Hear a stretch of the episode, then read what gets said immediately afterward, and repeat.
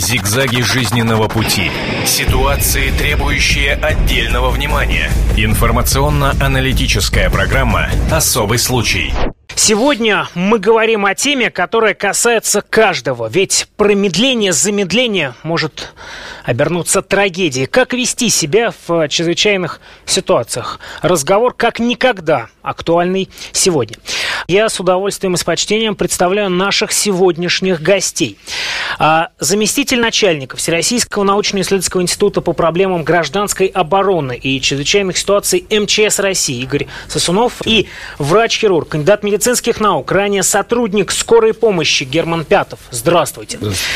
Начнем мы с а, материала, который подготовили мои коллеги. В российской столице введен новый порядок госпитализации пациентов. Новый порядок госпитализации московской скорой помощи вызвал бурю негодования среди жителей города. Печальную известность новые правила получили после рассказа блогера Анны Новиковой. Из-за несвоевременной госпитализации, которой им пришлось добиваться несколько дней, ее мужу пришлось ампутировать палец на ноге. Цитата. Приехавшие тетеньки сообщили, что с 12 числа действует новый порядок госпитализации, согласно которой наш случай не является экстренным, поэтому лечиться нам надо амбулаторно.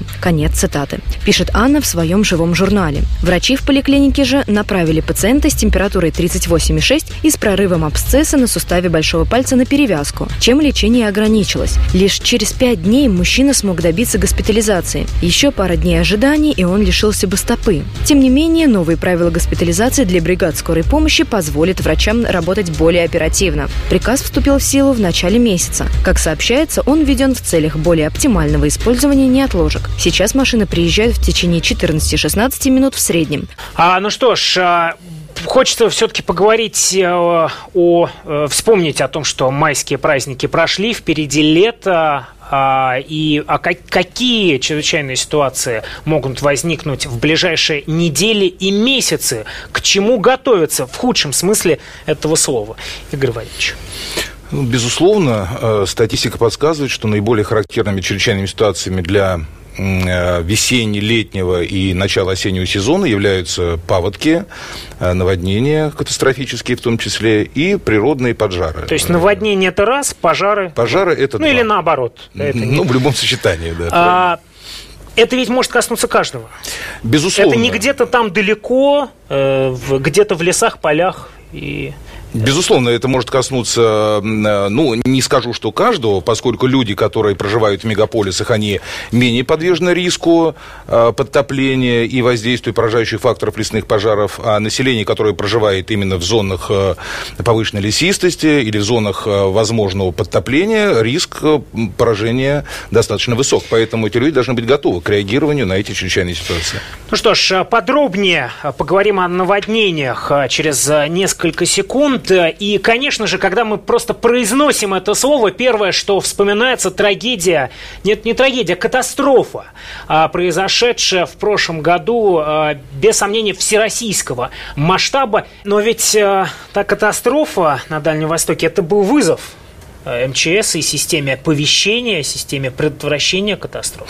Безусловно. Э, следует отметить, что вызов был э, дан не только системе МЧС, но всей единой государственной системе предупреждения ликвидации чрезвычайной ситуации. Таковая у нас в Российской Федерации создана и состоит из двух подсистем. То есть это территориальные подсистемы, которые создаются в субъектах Российской Федерации, и функциональные подсистемы, которые создаются министерствами и ведомствами. И вызов был дан всей единой государственной системе системы. как на региональном уровне, так и на уровне, и на уровне федеральном, на уровне всей страны. Да, да, да. И э, вызов-то? Вызов, э, Что показал? вызов был Каковы принят, результаты? Э, к сожалению, такому эффективному реагированию всей системы РСЧС на наводнение крупномасштабное в 2013 году предшествовали, ну, не совсем, наверное, эффективное реагирование, вызванное предыдущими наводнениями. И опыт мы получили. Такой опыт был дан в 2002 году году при наводнении в Новороссийске. Такой опыт э, мы получили при э, наводнении в Крымске. И поэтому те эффективные меры, которые были приняты э, органами исполнительной власти, субъектами Российской Федерации, федеральными органами исполнительной власти, правительством Российской Федерации, они подготовили эту систему к реагированию на такие крупномасштабные чрезвычайные ситуации. Хочется обратиться уже к конкретным ну, советам, рекомендациям. А, что делать прежде всего? Спасать э, ценные вещи, э, бежать непонятно куда, забираться куда-то. Вот прежде всего, как, каковы главные советы? Главные советы, э, они достаточно простые, и если люди проживают э, в зонах возможного подтопления, в зонах возможного катастрофического наводнения, они должны, прежде всего, самостоятельно готовиться к такому реагированию. Э, советов, рекомендаций в настоящее время достаточно много. Стоит только открыть интернет, и вы получите тысячу ссылок на порядок действия.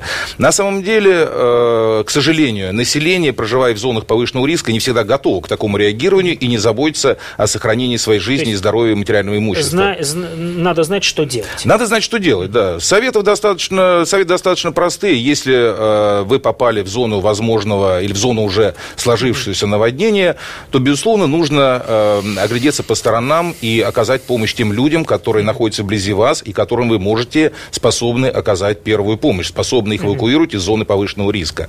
Э, если уже наводнение сложилось, то, безусловно, необходимо э, найти возвышенность возвышенность, если это возможно, uh и на этой возвышенности укрыться от э, наводнения. Если же такой возможности эвакуироваться из места проживания нет, тогда нужно занять э, высшие точки здания, подняться на крышу, взяв с собой документы, продукты питания, минимальный запас, воду и ждать прибытия спасателей и осуществления эвакуационных мероприятий. Вы вспомнили Крымск, о Крымске мы еще поговорим, и о наводнении на Дальнем Востоке поговорим. Но все это хочется к врачу обратиться. Что делать прежде всего, тем более, что вы в Крымске были Я и был видели в Крымске. все это.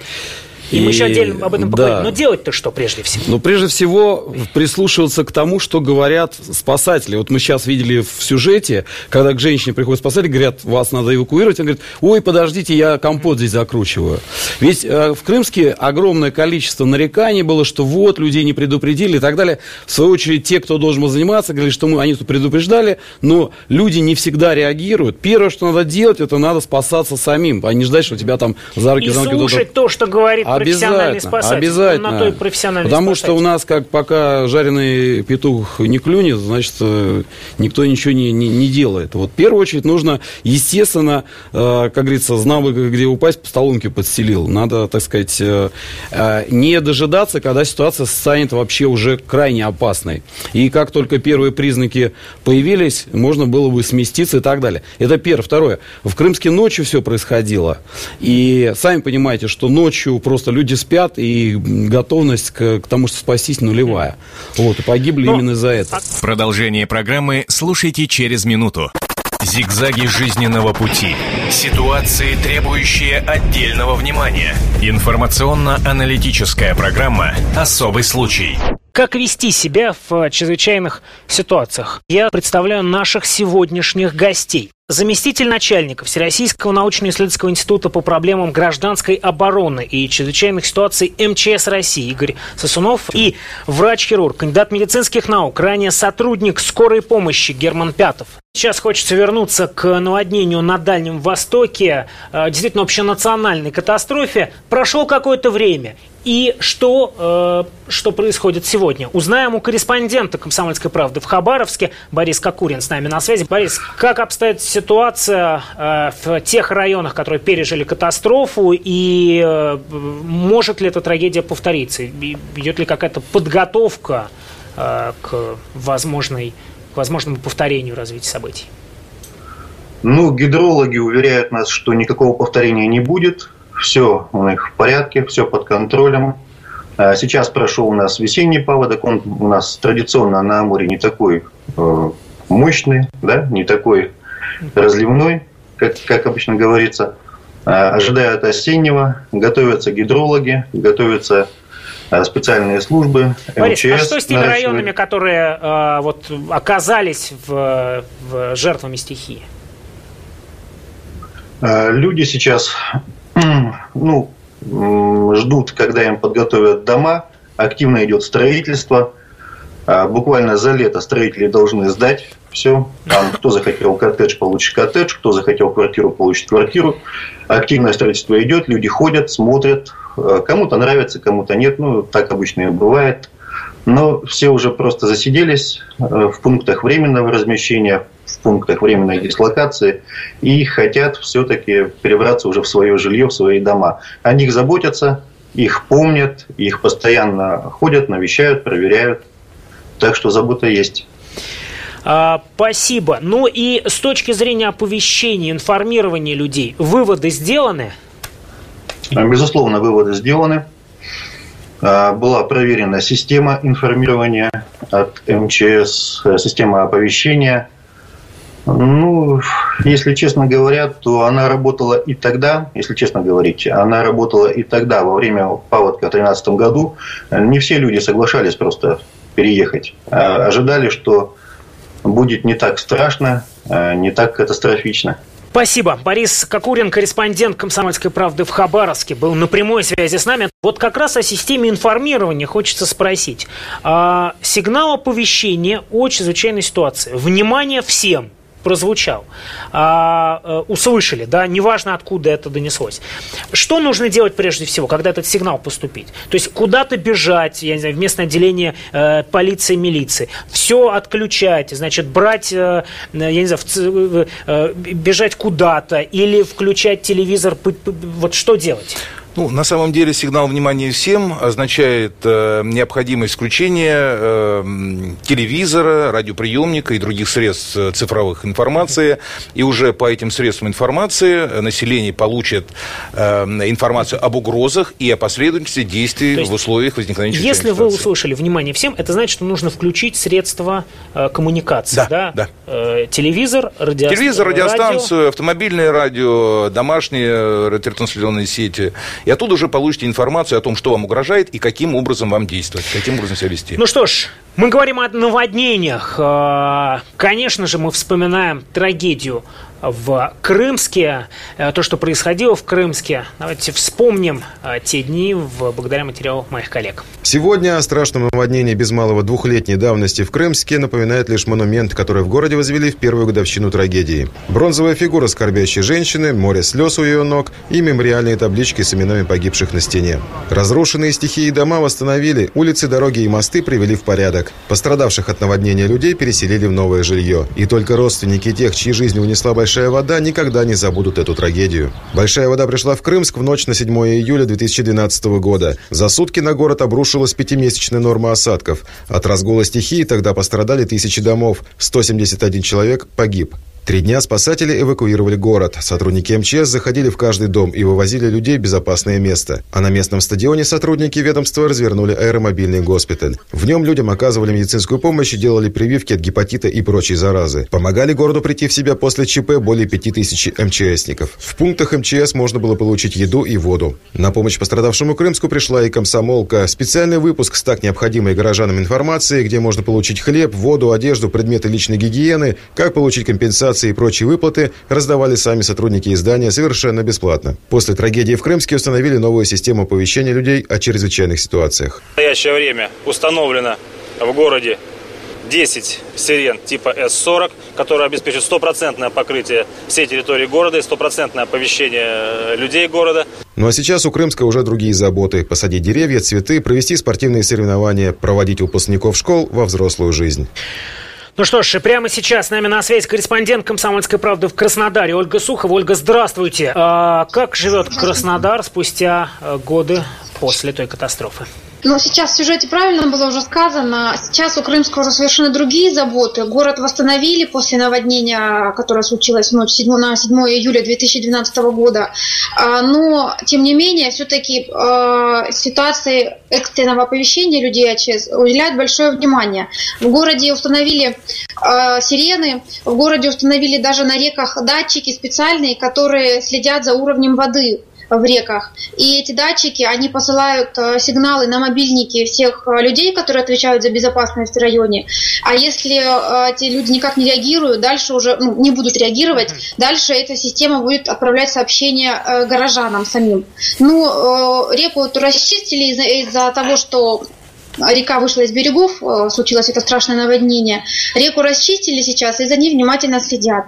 То есть в городе сейчас проводятся соревнования спортивные, вот, и 17 мая они даже, э, город ждет э, международный тан- танцевальный фестиваль. Из 15 стран мира приедут э, пары город. Спасибо, спасибо, Ольга Сухова. Э, хорошего фестиваля. Хочется пожелать э, зрителям, э, к, жителям Крымска Ольга Сухова, корреспондент «Комсомольской правды» в Краснодаре, была с нами на связи.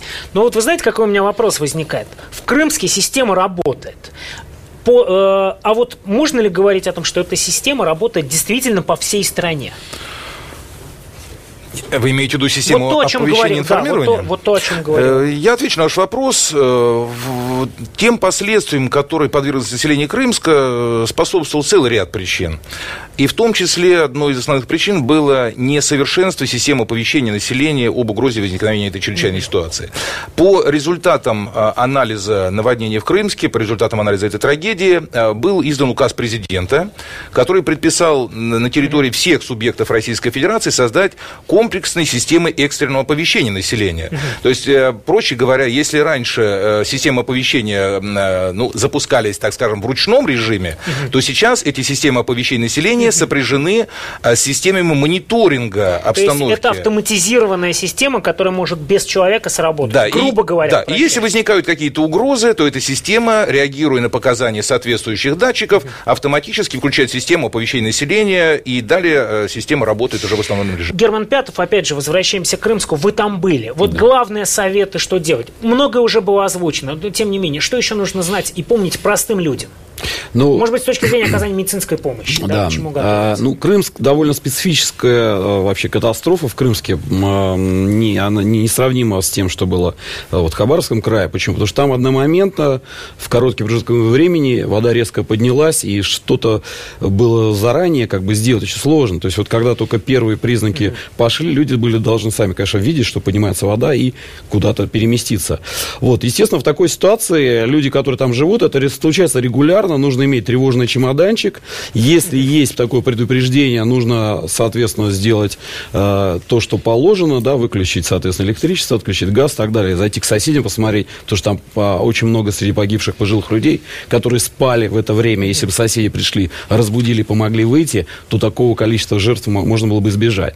Вот. Но в ситуации, когда уже, если мы говорим о том, что уже случилось, и вот человека извлекает затопленного дома, там э, с асфиксией, допустим, что он уже утонул, но если это сделал он достаточно быстро, но там таких ситуаций не было практически, да, то есть э, те, кто утонули, утонули, и им уже, их уже невозможно было спасти. Но если есть возможность в первые минуты, то, конечно, нужно оказывать э, первую э, медицинскую доврачебную помощь, вот, постараться все-таки восстановить жизненно важные функции, то есть дыхательные, сосудистые. И мне кажется, очень важно сказать, сказали о том, что надо знать, как это делать. Да. Опять же, вот э, все полностью рецепты, да, здесь невозможно. На сайте э, э, МЧС есть специальный сайт «Культура безопасной жизнедеятельности». Там все расписано по каждой позиции, с картинками. Да, там, ну, это надо в Яндексе найти, а, потому что там не совсем МЧС, там более сложный адрес. Вот. Но, скажем, если мы говорим об утоплении, то нужно освободить дыхательные пути, если вода то попала потенциала от инородных тел и провести э, э, искусственную вентиляцию легких подручным средством. Продолжение программы слушайте через минуту. Зигзаги жизненного пути. Ситуации, требующие отдельного внимания. Информационно-аналитическая программа «Особый случай». Мы сегодня говорим э, об очень важной теме. Мне думается, она вообще самая важная. Э, как действовать в чрезвычайных ситуациях? Ведь э, секунды промедления могут обернуться трагедией. Очень важно быть подготовленным. Казалось бы, очевидно, но мы вновь и вновь говорим об этом. Представляю наших сегодняшних гостей. Заместитель начальника Всероссийского научно-исследовательского института по проблемам гражданской обороны и чрезвычайных ситуаций МЧС России Игорь Сосунов и врач-хирург, кандидат медицинских наук, ранее сотрудник скорой помощи Герман Пятов. Мы поговорили о наводнениях, но ведь другая, другое, э, другая угроза, которая стоит и сегодня, это пожары. И тут вспоминается э, пожары 2010 года. Ну, кто-то скажет, 2010 год, но ведь эта угроза существует всегда. Каждый год, конечно. И мы об этом говорим каждый год. Да, показательным э, является э, даже не лесные пожары 2009 года, а сравнение лесных пожаров 1972 года с пожарами 2010 года. Э, в системе МЧС России работает э, Всероссийский научно-исследовательский институт противопожарной обороны, который провел в 2010 году э, архивный поиск документов э, именно по пожарам 1972 э, года, провел сравнение, и ряд э, характеристик очень показательно. Вот э, в показанном сюжете сюжете было отмечено, что количество техники э, значительно увеличилось. Это действительно так. Если э, в 1972 году э, людские ресурсы принимали участие в ликвидации лесных пожаров в количестве более 360 тысяч человек, то в 2010 порядка 166. То есть, видимо, динамика снижения людей в два раза, но количество техники привлекаемой увеличилось тоже в два раза. То есть, если в, 2000, в 1972 году использовалось порядка 17 тысяч единиц техники, то в 2010-м порядка 30 тысяч единиц техники. Вот э, точки, э, знаете, такие красные, красные точки, зоны опасности, о каких регионах может идти речь прежде всего, где эта угроза наиболее очевидна? Э, вы знаете... Или это вся страна. На самом деле э, риску подвержены территории, ну, практически риску лесных пожаров подвержены все залесенные территории нашей страны. И э, возникновению таких чрезвычайных ситуаций, крупномасштабных природных пожаров, как лесных, так и торфяных, способствует целый ряд факторов. Э, вот, опять же, если сравнивать 72 или брать в анализ 72 год и 2010, то примерно условия были идентичны. Это небольшой снегозапас зимнего времени, это засушливая весна, засушливая засушливое лето и формирование сильнейшего антициклона, э, опять же, и в 1972 году, и в 2010 на территории центрального региона, который не позволяет прорваться эм, э, в эти регионы э, влажному воздуху и облакам, которые могут привести уже к дождям опять же, к советам. Что делать? Вот, э, э, не дай бог, человек оказывается в зоне, э, зоне пожара, да, ему нужно там, я не знаю, бежать, что-то прикрыв, или, э, значит, э, каким-то образом куда-то дозваниваться, или тушить этот пожар, я не знаю, снимая с себя одежду. Вот что делать прежде всего? Ну, конечно, прежде всего, и, э, к сожалению, у нас э, большинство населения этого не делает, к сожалению, нужно сообщить экстренным службам о том, том, что вы обнаружили очаг лесного или природного пожара. Э, и указать э, координаты, постараться наиболее точно. Но если огонь рядом, вот, вот, а, вот огонь уже рядом. То есть, если не, огонь не... совсем рядом, то э, нужно выходить с опасной зоны в направлении перпендикулярном mm направлению движению огня. mm И если задымленность достаточно большая, то необходимо защищать прежде всего органы дыхания смоченными, ну, элементарно в воде, я не скажу ватно-марлевыми повязками, их сделать в этой зоне невозможно, а какими-то кусками ткани, Э, верхней одежды, смоченной водой закрывать органы дыхания. И То выходить из зоны пожара. Ткань, э, прикрываем органы дыхания. Ну, майку можно намочить водой, завязать лицо Если есть возможность, вперед. А, перпендикулярно выбегаем, и уже потом... Ну, я бы сказал еще что такую еще нетривиальную вещь. Те, кто... А, люди, которые живут вообще в зонах пожаров, они регулярно случаются. Можно вообще противогазами запастись. В этом нет ничего удивительного. Продаются сейчас э, в Что еще нужно магазинах. помнить? Вот пожар рядом. Что гибнут люди, прежде всего, не от ожогов, а от отравления э, продуктами горения То есть, и вот в лесу. Вот это ключевой, и... ключевой вопрос. Не от огня, а от... От, а, от газов, которые от газов. образуются есть... в результате горения. Поэтому надо защищать, в первую очередь, орган, орган дыхания. дыхания. Ну что ж, а, мы говорили о пожарах 2010 года. Прямо сейчас с нами на связи Роман Комов, корреспондент «Комсомольской правды» в Владимире. Роман, ну а, как обстоят дела сегодня, в эти дни, в эти недели? И а, как, как, какие выводы были сделаны, скажем так? А, я, конечно, не могу говорить о том, как вся область подготовлена э, к пожароопасному сезону. А конкретно расскажу о той территории, где я буквально на днях был. Это а, Гусь-Хрустальный район, национальный парк Мещера. Если 4 года назад практически не было никаких средств для борьбы с пожарами, это были только веточки, которыми сбивали пламя, и ранцевые огнетушители похожие на опрыскиватели. И серьезно с огнем э, нельзя было бороться, поэтому привлекали и военных, которые строили водопроводы и давали свою технику, а, привлекали большое количество местных жителей, которые буквально а, спасали свои дома, э, можно сказать, голыми руками. Теперь ситуация, ситуация изменилась кардинально, выстроена четкая система борьбы, э, предотвращения пожаров, наблюдения за ними и борьбы. Во-первых, э, нужно сказать о предотвращении. Обводнено более половины э, болот, более половины торфяников, точнее, а, и теперь на этих территориях уже пожара просто быть не может, потому что это а, сырая территория. А, также опаханные населенные пункты, поэтому пламя к ним подойти не может. Ведется круглосуточное наблюдение за пожарами. На трех вышках сотовой связи установлены камеры наблюдения, у которых радиус действия до 30 километров в хорошую погоду. И видно даже небольшие очаги. И как только этот небольшой очаг обнаруживается, сразу оператор сообщает э, пожарным, и на место выезжают люди. Э, прежде всего, это э, мобильная, мобильные бригады на квадроциклах с мотопомпами. А, они выезжают на место, и этот небольшой очаг сразу же ликвидируют. Пока больших пожаров в Мещере не было, но если они будут, то и к их тушению парк готов, потому что закуплена э, тяжелая техника. Это и большие пожарные машины, э, и водовозки, и большие бульдозеры.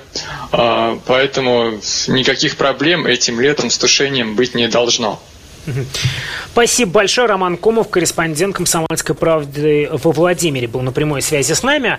А вот я, например, как обыватель, знаю, что когда жарко, когда вот все те условия, о которых вы сказали, а, сухо, жарко, солнце в лесу, не стоит а, там, ну, там, шашлык не стоит делать, потому что, ну, или там угу.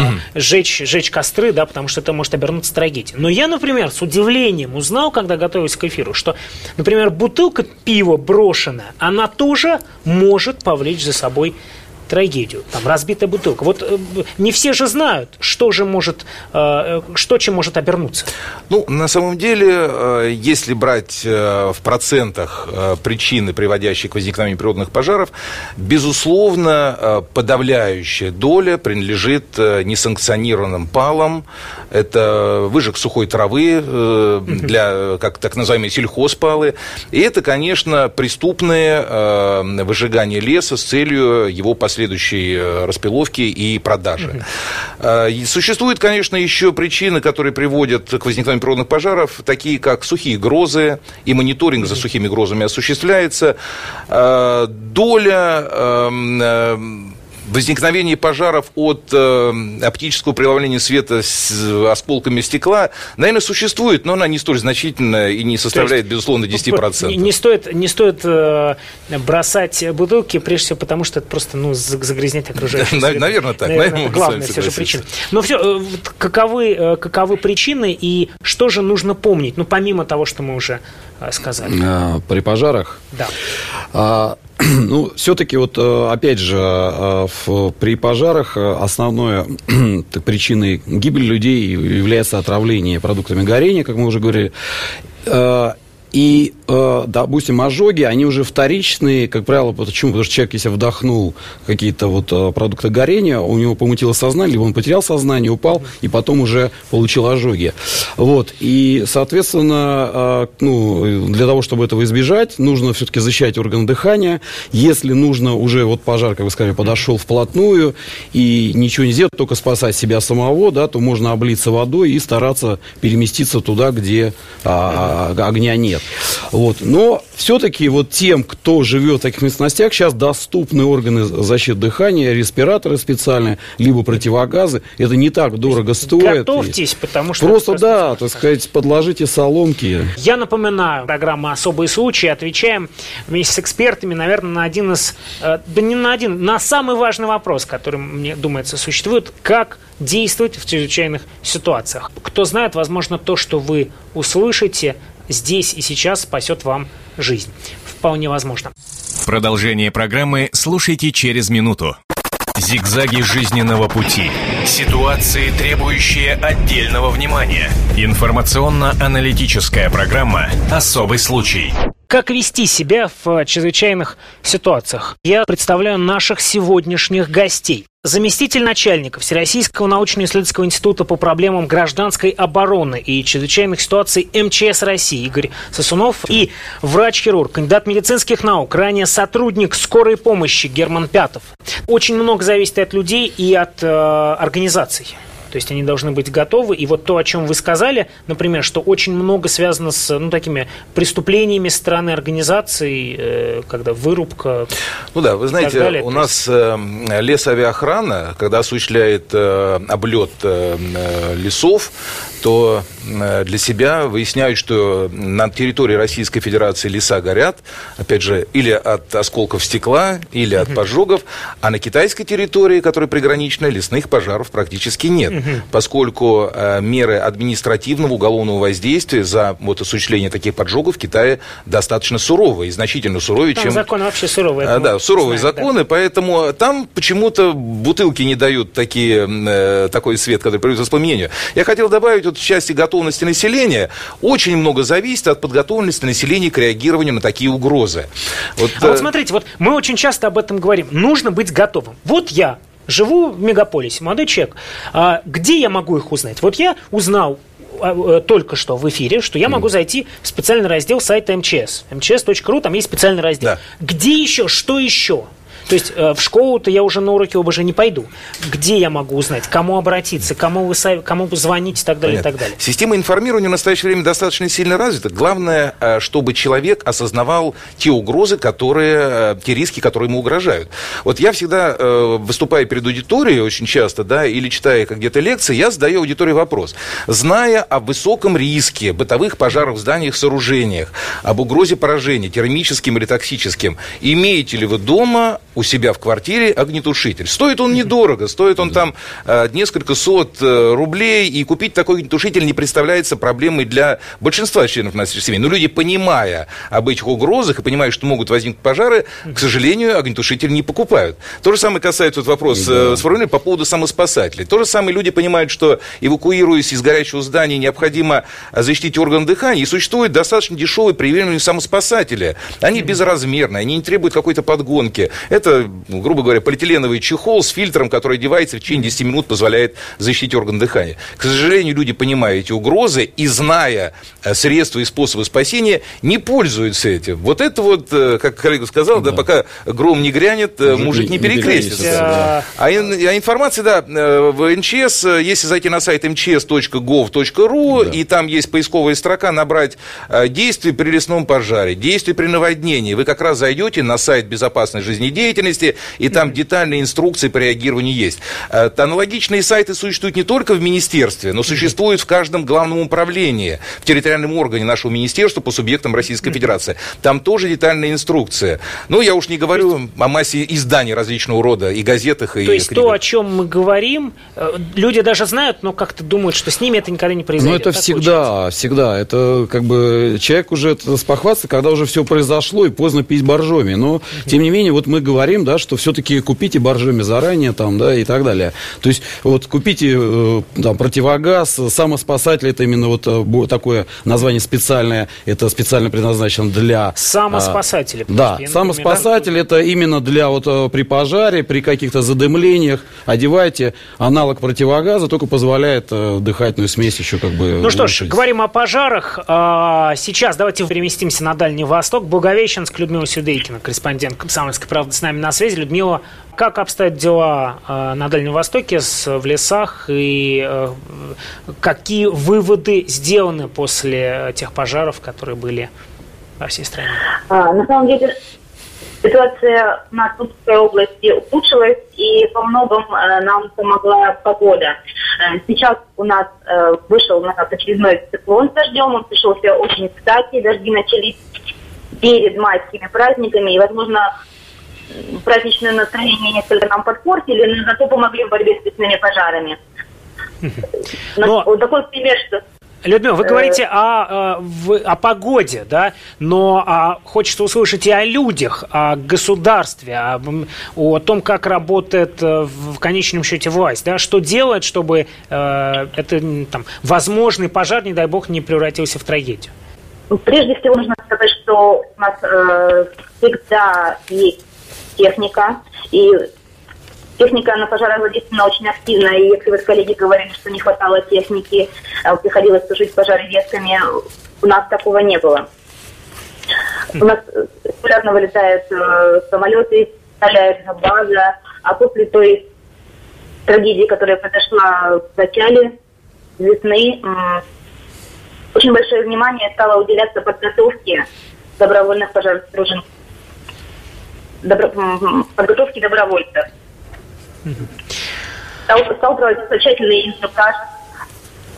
Их будут дополнительно учить. Например, если вы уже говорили о том, что как вести себя во время пожара, что от него нельзя убегать, да, нужно ждать в огонь, чтобы перешагивать, не бояться психологически, э, будет проводиться такая подготовка. Спасибо. Спасибо большое, Людмила Сюдейкина, а, Благовещенск. А, наш коллега был на связи. У нас не так много времени. Хочется к еще одной теме, э, на еще одну тему обратить внимание. Первая медицинская помощь в чрезвычайных ситуациях. Мы об этом уже частично поговорили. Об этом, конечно же, вообще можно говорить часами. Да? Да. Когда э, можно транспортировать человека, когда нельзя. Когда нужно вызывать скорую помощь, когда э, нужно самому что-то делать. Но какие-то главные вещи, о чем нужно помнить прежде всего. Вот, наверное, Значит, главная вещь, вот а, будет парадоксально для многих удивительно, что а, начинать надо не с того, что кидаться, делать там а, какие-то реанимационные мероприятия, там непрямой массаж сердца, искусственное дыхание и так далее. Вот. А в первую очередь совершается, даже если мы говорим не только о не специалисте, а даже и специалист, врач, там, кандидат наук, неважно.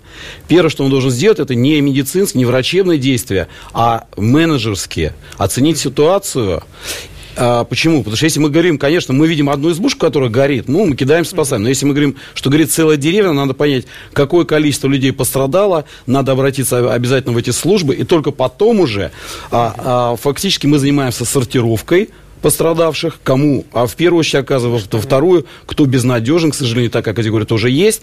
И тут же делается, соответственно, если мы говорим о первой помощи, э, до врачебной врачебной, то есть это не прямой, э, это искусственная вентиляция легких, не прямой массаж сердца, если это пострадавшие, если это ожоги, то противошоковое мероприятие. Что помните прежде всего, на ваш взгляд? Помнить при, э, при действии в приличных да. пожарах? Не-не-не, нет, я сейчас говорю о медицинской помощи, может быть, не конкретных там... О медицинской э... помощи я бы, наверное, порекомендовал, и думаю, вы со мной согласитесь, э, если вы не являетесь специалистом э, или врачом-реаниматологом, то не осуществлять какое-то активное вмешательство. Прежде всего, нужно эвакуировать пострадавшего из зоны опасности и оперативно оповестить спасательные службы, э, скорую медицинскую помощь для того, чтобы они оказали специализированную врачебную помощь. Вот раньше мне, например, было все очень понятно, когда были городские телефоны 01, 02, 03. Сейчас мобильные телефоны, там какой-то есть телефон. Э, реформы. Э, в интернете появляется постоянно какая-то информация. Звонить куда? Прежде всего. Значит, в настоящее время в Российской... Внимание, э, на, наша аудитория. Мне кажется, это э, очень важно. В настоящее важно. время в Российской Федерации активно осуществляется реализация программы создания единого телефона 112. 112. 112. Но э, эта программа еще не завершена, угу. поэтому в некоторых регионах существует телефон 01.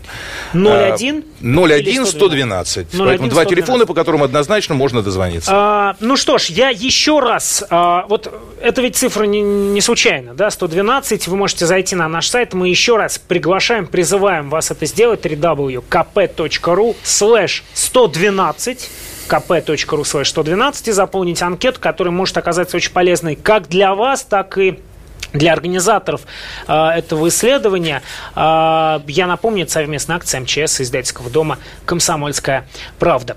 Э, ну что ж, спасибо большое э, за э, разговор. Мне кажется, он был очень полезным. У нас остается минута. Вот коротко, что нужно помнить прежде всего, когда пожар, наводнение, кому-то плохо, вот самое одной строкой, да? Покинуть быть. опасную зону и по возможности помочь это сделать остальным.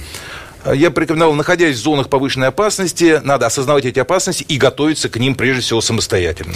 Спасибо большое за этот разговор. Мне кажется, не просто важный, а очень полезный для всех нас. В гостях у нас сегодня были врач-хирург, кандидат медицинских наук, ранее сотрудник скорой помощи Герман Пятов. Спасибо большое, что Спасибо пришли. Вам. И заместитель начальника Всероссийского научно-исследовательского института по проблемам гражданской обороны и чрезвычайных ситуаций МЧС России Игорь Сосунов. Спасибо, Спасибо. большое, что пришли. Прошли. Ну, я отдельно хотел поблагодарить все-таки э, МЧС, что этот диалог очень важен, когда чиновники не где-то так, где-то там наверху, и госслужащие, да, э, а вот э, мы можем вот говорить о важных для каждого э, вещах. Может быть, жизненно важных. Не может быть, а так и есть. На этом все. Это была программа «Особый случай». Говорили о том, как вести себя в чрезвычайных ситуациях. Для вас работал Александр Яковлев. До свидания. Берегите себя. Всего хорошего. Зигзаги жизненного пути.